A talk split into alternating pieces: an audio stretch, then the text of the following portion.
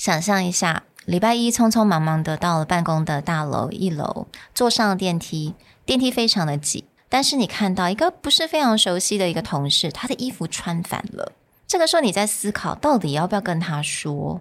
还在思考的时候呢，他走出了电梯，那你可能想说啊，应该他的隔壁同事会跟他说吧。但是中午吃饭的时候啊，你又看到他了，他的衣服还是穿反的。那这个时候你会怎么办呢？今天想要跟大家分享一个在戏骨非常夯的主管学，也就是 radical candor。那中文的翻译就是彻底坦率。那希望能够透过 radical candor，能够帮助大家了解要怎么去面对以及回应难以出口的事情。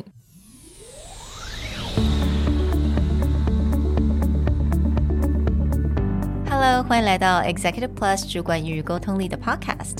I'm Sherry, an educator, certified coach, and style enthusiast. 我相信专业有效的沟通是语言跟逻辑的完美结合。And I'm Nick, a startup consultant, corporate trainer, and late night gaming junkie. I believe great communication requires the right mindset and solid frameworks. 我们希望带给大家职场英语的技能、跨文化沟通技巧与其他能帮助您成为出色领导者的工具。 Join us each week as we share our experience, research, and methodologies to take your communication and language skills from good to great.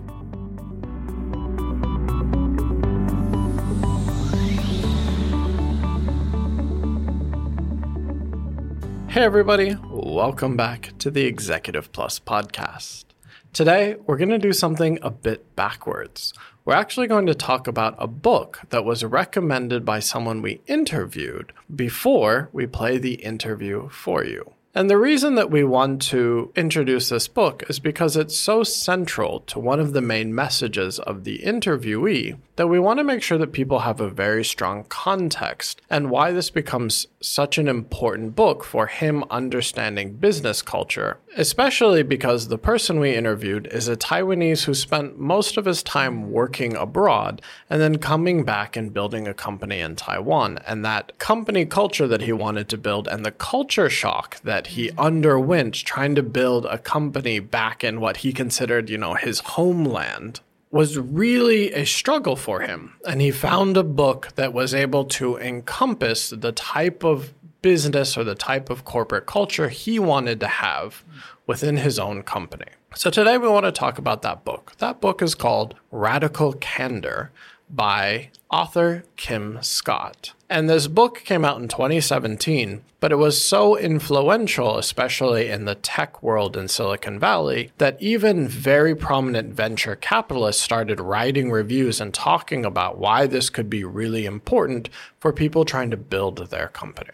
那在之前的单元当中，大家应该还记得，我们就常常利用的 culture map 来形容这个部分，也就是有很多人呢，他可能是在高情景文化或低情景文化，但是呢，又加上他有很多的文化，他可能是很喜欢直接的去批评，或者是他喜欢间接的去批评。那我们有提到，他其实就等于说有非常多不同种的人，他们有习惯的方式。但是呢，为什么我们想要来介绍 radical candor? It's because in an organization, in any size of an organization，你一定会有很多不同个性啊，还有文化的人。So that makes it really difficult for managers to actually manage the team because you don't really know if this person wants it a direct way or maybe this person you have to read between the lines or to feel what the answer may be. 所以 Radical candor 它变成是一个非常夯的一个主管学，因为它就可以去逼我们大家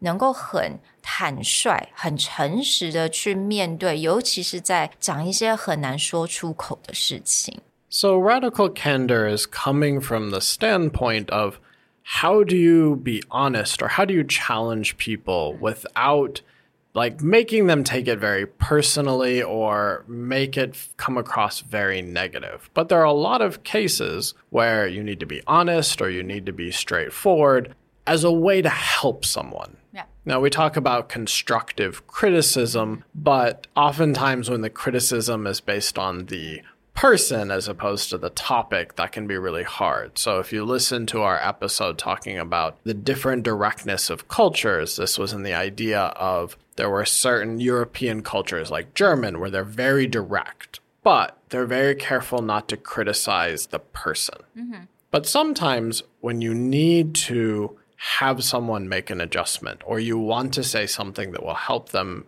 go forward, how do you do it in a way that continues to show you care, mm-hmm. but is going to be critical? As opposed to like people out there who are just critical and real jerks about it.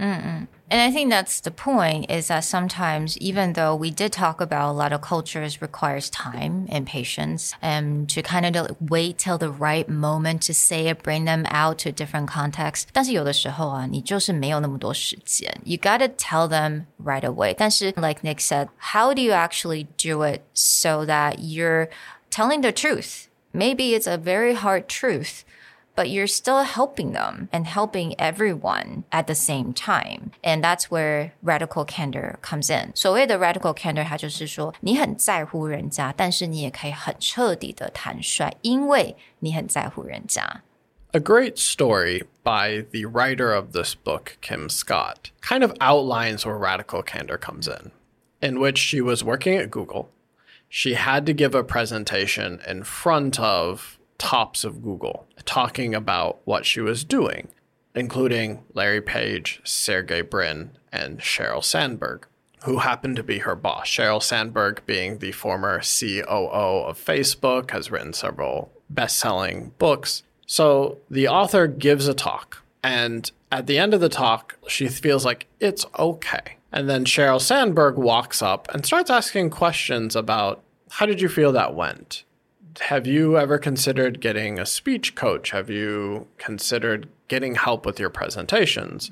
And the author was like kind of trying to understand what Sheryl Sandberg got. He's like, oh, I don't think I. I think the presentation went okay. And then Sheryl Sandberg had to stop her and, okay, I don't think what I'm saying is getting across to you. When you use um every three words, you sound stupid. And the author immediately starts getting very offended and very upset. And why is this my boss talking to me like this? But then later, she kind of came to the realization that Sheryl Sandberg was trying to help her and make a point that you need to sound professional in this environment. You're talking to some of the most powerful people in the valley, potentially in the tech world, and you're not coming across professional. She's not saying it to hurt her. She's trying to make a point that's to improve her position. 那其实 Kim Scott 他在另外一个情况之下呢，他也了解到了到底什么叫做 radical candor。那这个情况之下呢，他就是他有一次啊，在 Manhattan，他就带着他的一个很小的小狗在街上。那他因为就是很爱狗，但是他又不知道该怎么训练小狗，所以小狗就有一点点，you know，喜欢乱跑。And the puppy almost got into a traffic, so she had to like hold the puppy back. But then her heart was racing at the time. 她非常的紧张，因为 her puppy almost went into a traffic. So obviously she was really nervous. 那有一个男的就在她旁边，就跟她说，I can see that you really care about your puppy, but you're going to kill your puppy if you don't teach him how to sit. 那他只是一个路人，这个路人甲他要离开之前，他就是转过来，然后就跟 Kim Scott 说，It does not mean it's clear。 所以我觉得 it is not mean it's clear 这个 phrase 我觉得其实就很清楚的解释 what is radical candor. What does it actually mean? It's actually good for someone, but it may not sound really nice and fluffy right away. Now, like go- all good frameworks, radical candor has a pretty simple axis to help you understand where radical candor fits in. And there's two axes that you can understand. The first axis is nicely described as you give a damn axis, meaning how much do you actually care? In this case, with radical candor, it's about showing that you care personally. You care about the outcome, and that's the top. And then the bottom of this is you just don't give a crap. Maybe you're just being a jerk, or maybe you're just giving information to give information. The other axis, your horizontal axis, on the left is silence. Someone who is unwilling to say something even when they see an issue or they see a problem. And then the far right side is the challenge directly, the willingness to outright say what needs to be said, even if it feels a little awkward or a little uncomfortable. So therefore，我们一定会有四个 quadrant, right? We have four quadrants. 所以 radical candor is at the quadrant where it's you care a lot about people and you are okay to challenge people directly，这个就是 radical candor。那我们先来说一下好了，它的旁边呢、也就是还是很在乎人家的部分，但是就比较 unwilling to piss people off。这个 quadrant 呢，就是很多台湾人比较多亚洲文化的人可能会在这个 quadrant，因为我们通常是比较不喜欢去让人家麻烦呐、或者是哎算了算了，我们比较像类似像这样的文化。So we're on this quadrant, which is called the ruinous empathy，比较摧毁性的同理心。 Ruinous empathy is the idea that you care a lot, but you don't want to say something as a way to help someone save face. But this also means that you're losing an opportunity to improve someone's life or someone's position, where you may see them just continuously make the same mistake or put themselves in a really bad situation simply because no one pointed out what needed to be changed.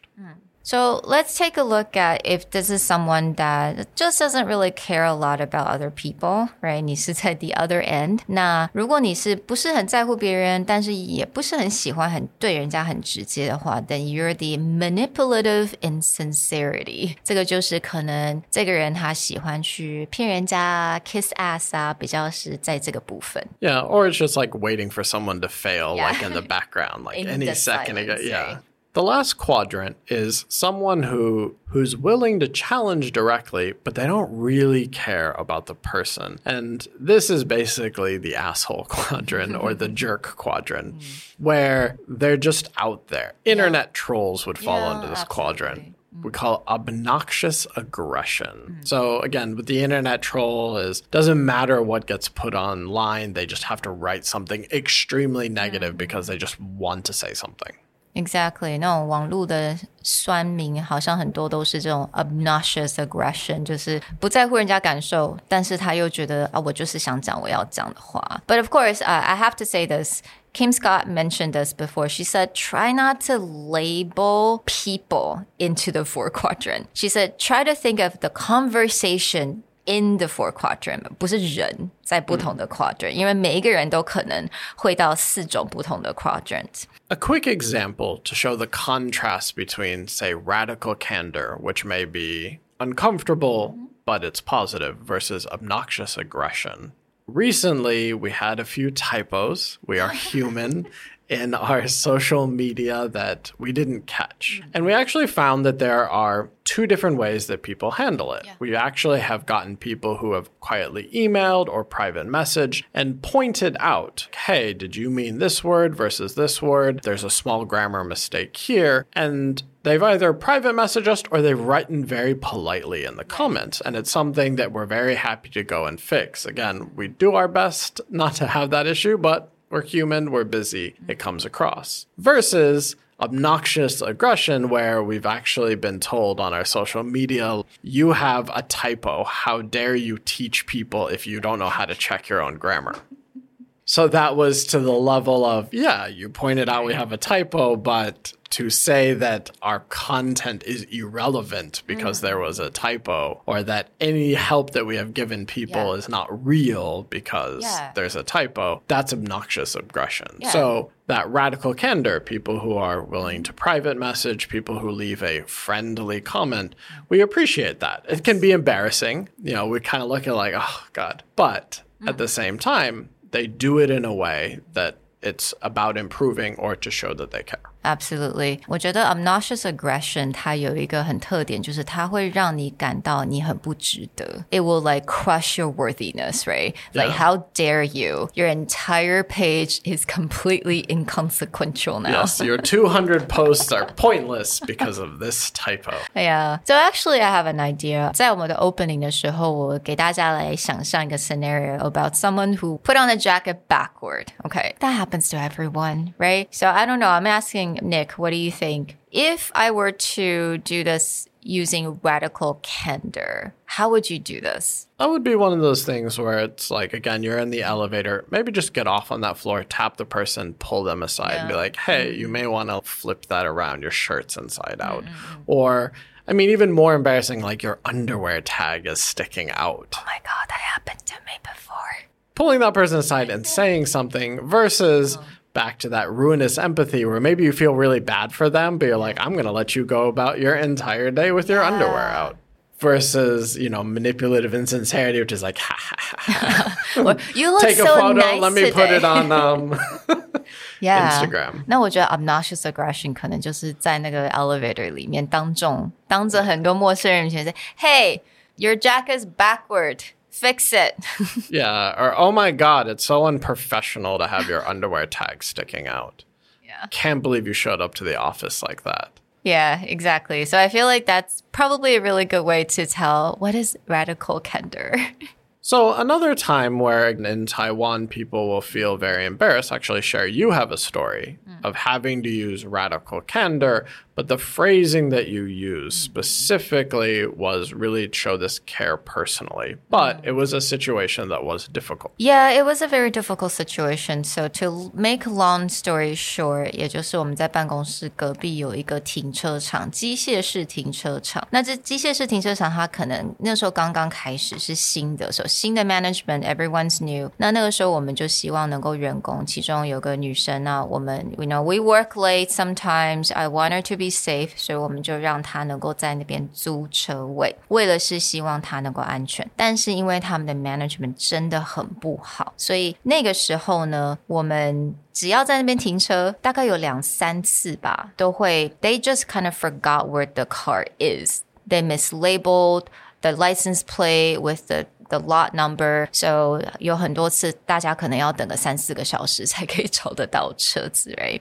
Yeah, because this was one of those elevator parking Yeah. lots where your car goes in a slot and then it gets put in an elevator, and mm. they completely lost her car. So that's a really big issue，因为这不止一次，而且是三四次，而且其中有一次呢，我的这个同事他还是他本来想要开着他的车，然后去 to have a dinner with friends，然后就回家，但是他没有办法，cause they couldn't get the car，所以他得搭计程车去，再搭计程车回来，然后再来拿他的车，so it became just incredibly inconvenient and it takes so much time。然后我就觉得这样子真的不行，因为这个停车场它还是在某一家的饭店下面。So I know that when the hotel opens, this is going to be such a huge issue for them. 所以其实呢，我自己内心还是 struggle 了一下，因为 you know as a Taiwanese，我可能是比较比较想说，哎，我要不要到底要不要讲？我这样讲了会不会给人家什么一些 trouble？会不会有些人会被 fire？I don't really want to do this，所以我 struggle 了一下，但是我又想说。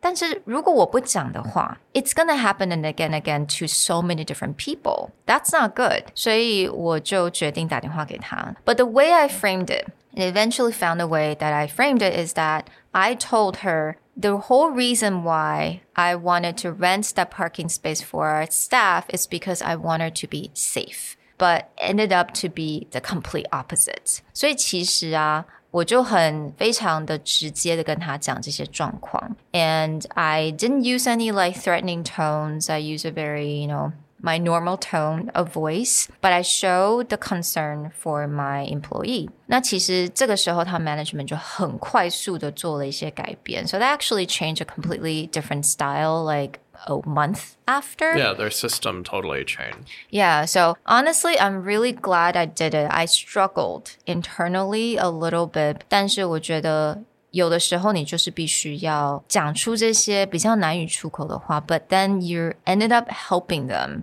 to avoid a lot of these inconvenience for a lot of people. So this is definitely a case where I think some other people would just take the obnoxious aggression, call Yeah, and like yell, yell and how dare mm-hmm. you and how unprofessional it is and you just cannot do it this way. But by phrasing in terms of like this is not trying to cause you trouble. It's mm-hmm. just that there's a very specific concern Yeah. and about the care for the employee. Mm-hmm. And it led to a change. Doesn't guarantee to lead to a change, but I'm sure that that was a much more appreciated way of handling it than just yelling at them, talking about how their employees are not well trained, because maybe you're not even getting to what the actual issue is or what is the motivation behind why it needs to change. Yeah. I think the situation would have gone differently if I had said, You wasted my time, my money, you know, how dare you? But instead, I would say if I wanted to help you guys to make this better, because when the hotels opens up, you guys going to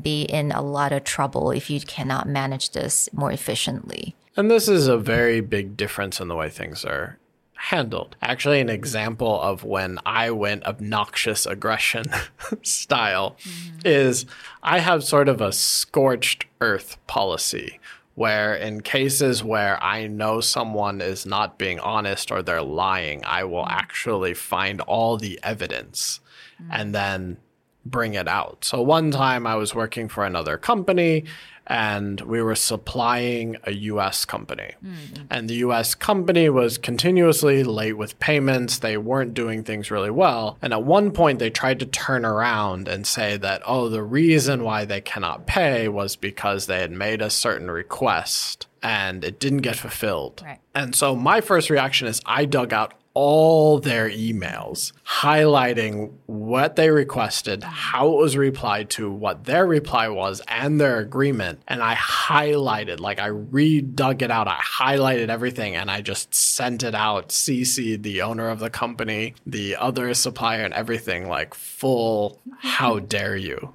Okay, you want to turn this around, then we're going to do this. Mm that was definitely not the best way to handle that because it came from finally like the owner of the company had to call and they had to sort it out because I was going to burn it to the ground if necessary because I didn't think they were a very good client. But that wasn't coming from the care of how to make the client better or how to make the relationship better. That was, uh, I think you're a crappy client and I'm going to take you out for it.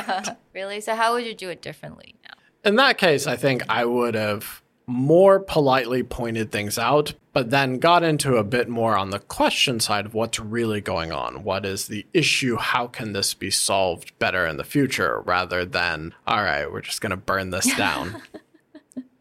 Well, aside from our two personal examples, but going forward, again, we wanted to give you a really good overview of where radical candor comes in because as we go into interviewing Stanley, the founder of Kono Summit, he talks about building this bridge between his US company, where he is, and then establishing a strong Taiwan team, mm-hmm. and how he had to build a company culture that allowed both sides to be honest and right. build up the company successfully. Yeah, like 为什么他想要使用这个 radical candor? 那他怎么样来使用它? How do you actually apply it? Or if there's any issues or any challenges along the way. So we'll definitely interview him for that. Stay tuned for that interview. And for links to the book, to the author's talk so you can get a sense about where she's coming from, definitely check out the show notes. And if you have any questions, leave us a comment. Let us know what you're thinking, and we'll talk to you guys next time. Bye. Bye.